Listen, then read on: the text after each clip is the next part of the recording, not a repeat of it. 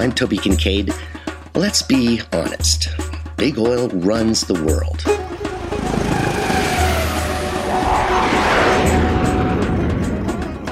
Why would someone teach you to fish if they could sell you a fish every day? I mean, why teach a whole community how to fish if they could sell a fish to you every day and everyone in that community every day? You know, this is why we have a fossil fuel powered world. I mean, it, it, it, really is not a matter of technology. Uh, uh, and Mouchot proved that. You know, 130 years ago, Mouchot was showing the world how to fish. Mouchot was teaching the world how to use concentrated solar energy in an industrial way. Mouchot was pointing out the industrial sun. Now, Mouchot did everything. I mean, he distilled water, he pumped water, he pasteurized wine, he distilled brandy from wine. Mouchot powered steam engines. He did incredible things. He was the first to produce ice. He made an ice maker. All of this is out of concentrated solar energy.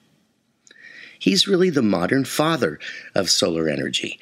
He was trying to teach the world how to fish. Now, we have a fossil fuel world because as this was coming into focus, you know, in the 1870s, Mouchot was, was doing it all. And in the previous decade, in the, in the 1860s, he really set the stage for all of these functions. But Mouchot had a problem. In 1870, uh, Napoleon III declared, for some reason, war on Prussia and uh, Prussia promptly invaded France and sacked Paris. So he lost his funding. Uh, also, the Prussians uh, went through uh, Saint-Latour, where he was, and a very strange thing happened.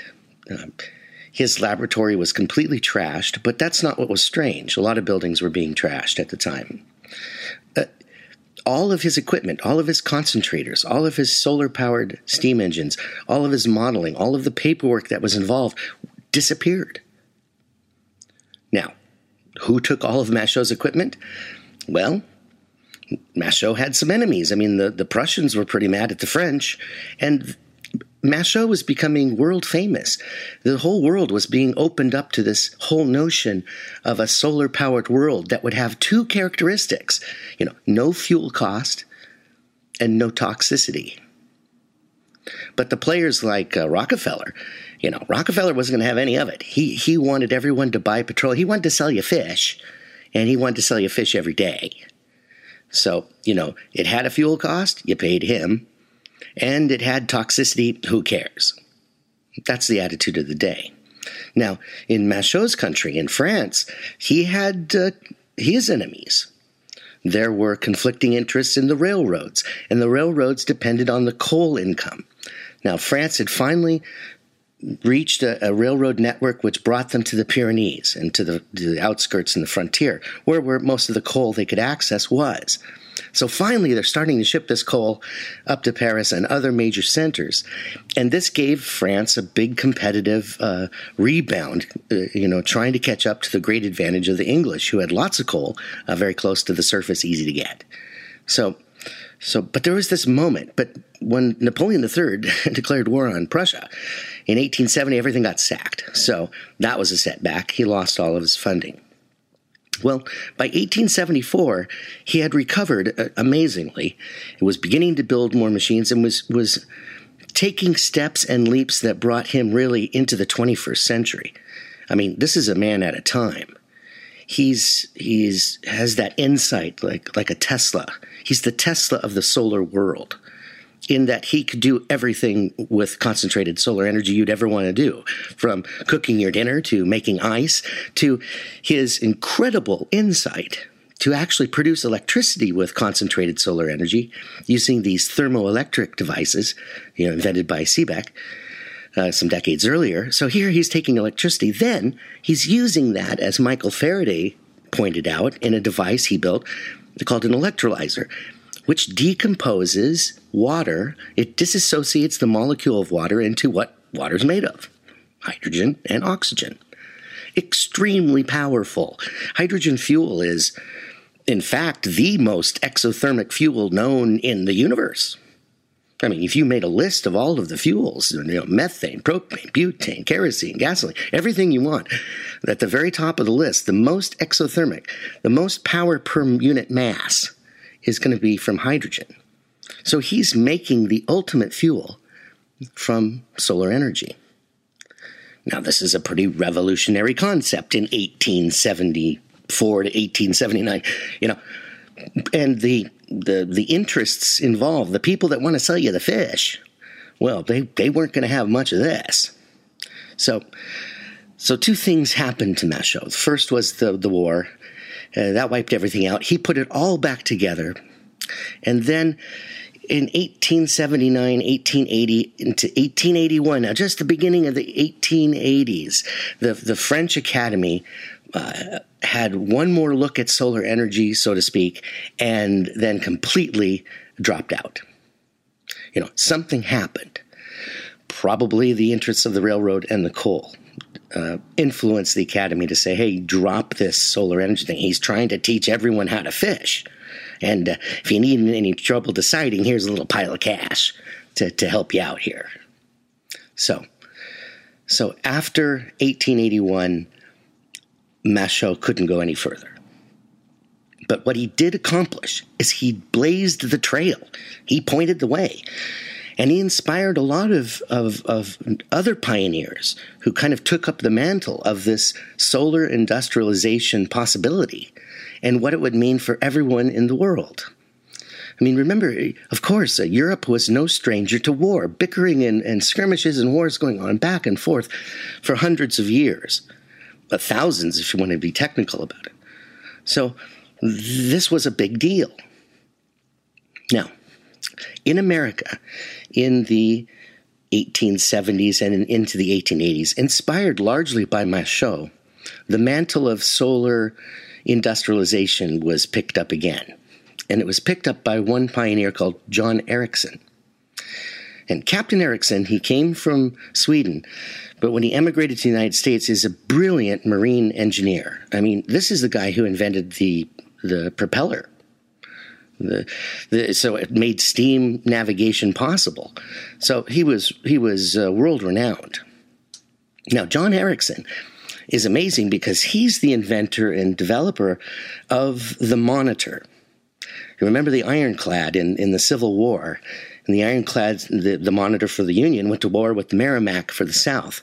And this was a big turning point in the war. It was late in the war. The South was desperate, but they came out with this super weapon.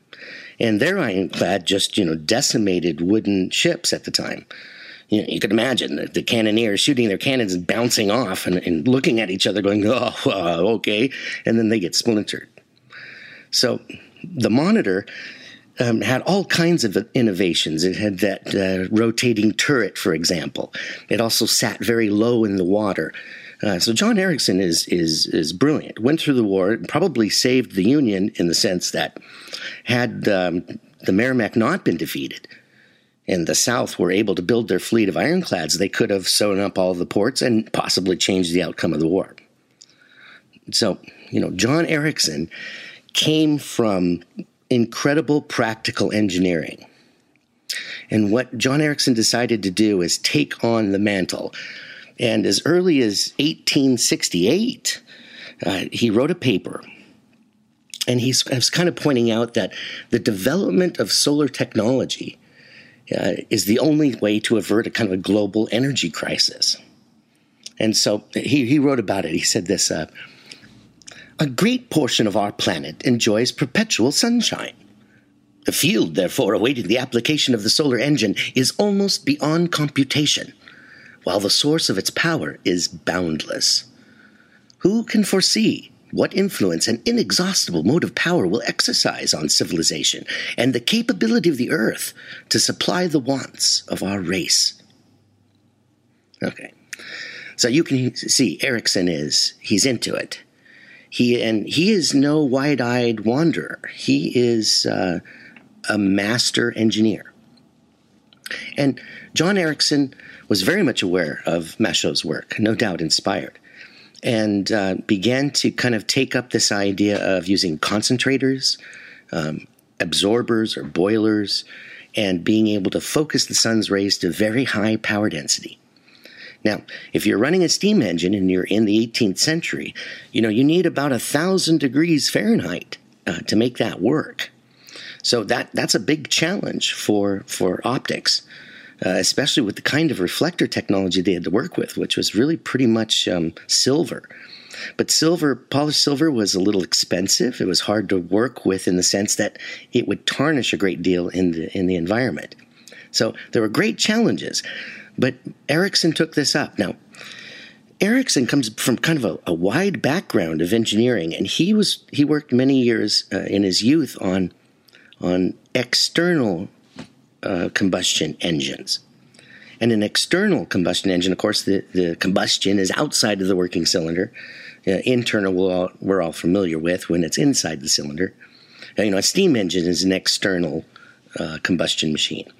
But Ericsson made some some built on the work of uh, the great Reverend Stirling, the great Scotsman, and was trying to develop a hot air engine.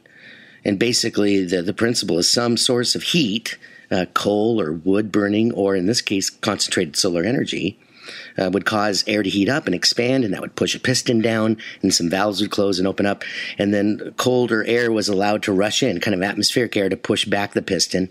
And this worked because it was kind of rigged to a flywheel, which kind of gave you the momentary inertia to make sure this piston going back was smooth. And if you had a source of heat, it would go, you know, it kind of wind up and go, and the piston would go back and forth. It had a great little engine. So Ericsson was a pioneer in in this application and built some some uh, hot air engines that uh, solar powered, which were quite impressive. And uh, you know, he was ecstatic. He he loved it. He, you know, he'd say. The world moves. I have this day seen a machine actuated by solar heat applied directly to atmospheric air. In less than two minutes after turning the reflector toward the sun, the engine was in operation. As a working model, I claim that it has never been equaled. While on account of its operating by the direct application of the sun's rays, it marks an era in the world's mechanical history. Okay. So Ericsson's pretty proud of himself, but he earned it. You know, he did quite a bit to to advance this idea of concentrators. Now, he looked at Mouchot's optical work, and instead of this conic inverted concentrator as Mouchot would do, he kind of developed the parabolic trough concentrator. And a parabolic trough was would allow you to kind of focus sunlight onto a line, and on that line, he would put a, a zinc pipe or other metal pipe, and the pipe would get very hot in the sun. But one of uh, Ericsson's great innovations was not only the shape of the optics, the geometric optics, but the materials that he used. He began to realize that if he could make a better reflector, it would add a great deal to making the economics on the front end work for his engine. So he took advantage of kind of the silver backed plate glass that made a great concentrator, a great reflector, a great mirror and he used those in his parabolic trough. And he was able to achieve, uh, because the trough had a, a, less of a, of a concentration ratio, it didn't quite get up to his thousand degrees that he needed, but he kind of solved that issue by using kind of not a working fluid of water into steam, but rather this hot air engine. So Ericsson was tremendous in making these little incremental steps um, that uh, he hoped would would bring the world into industrial prosperity, uh, equity, and peace for all people. Uh, but you know, John Ericsson was uh, went through war. You know, the Civil War. He was a pioneer and saved the Union in, in the naval sense, and uh, I'm sure that that took quite a toll on him because he knows that the machines that he created uh, caused a lot of um, horrific death. So he decided that he's going to take his talent and his brilliance and apply it to releasing the world from the the tyranny of fossil fuels and the conflicts and the natural incentive for wars that that inspired. So he was a great man in the sense that late in his life, he realized that there is a bold new future. And with the 20th century soon to dawn, he had great hope for the future of mankind. A future powered by the sun.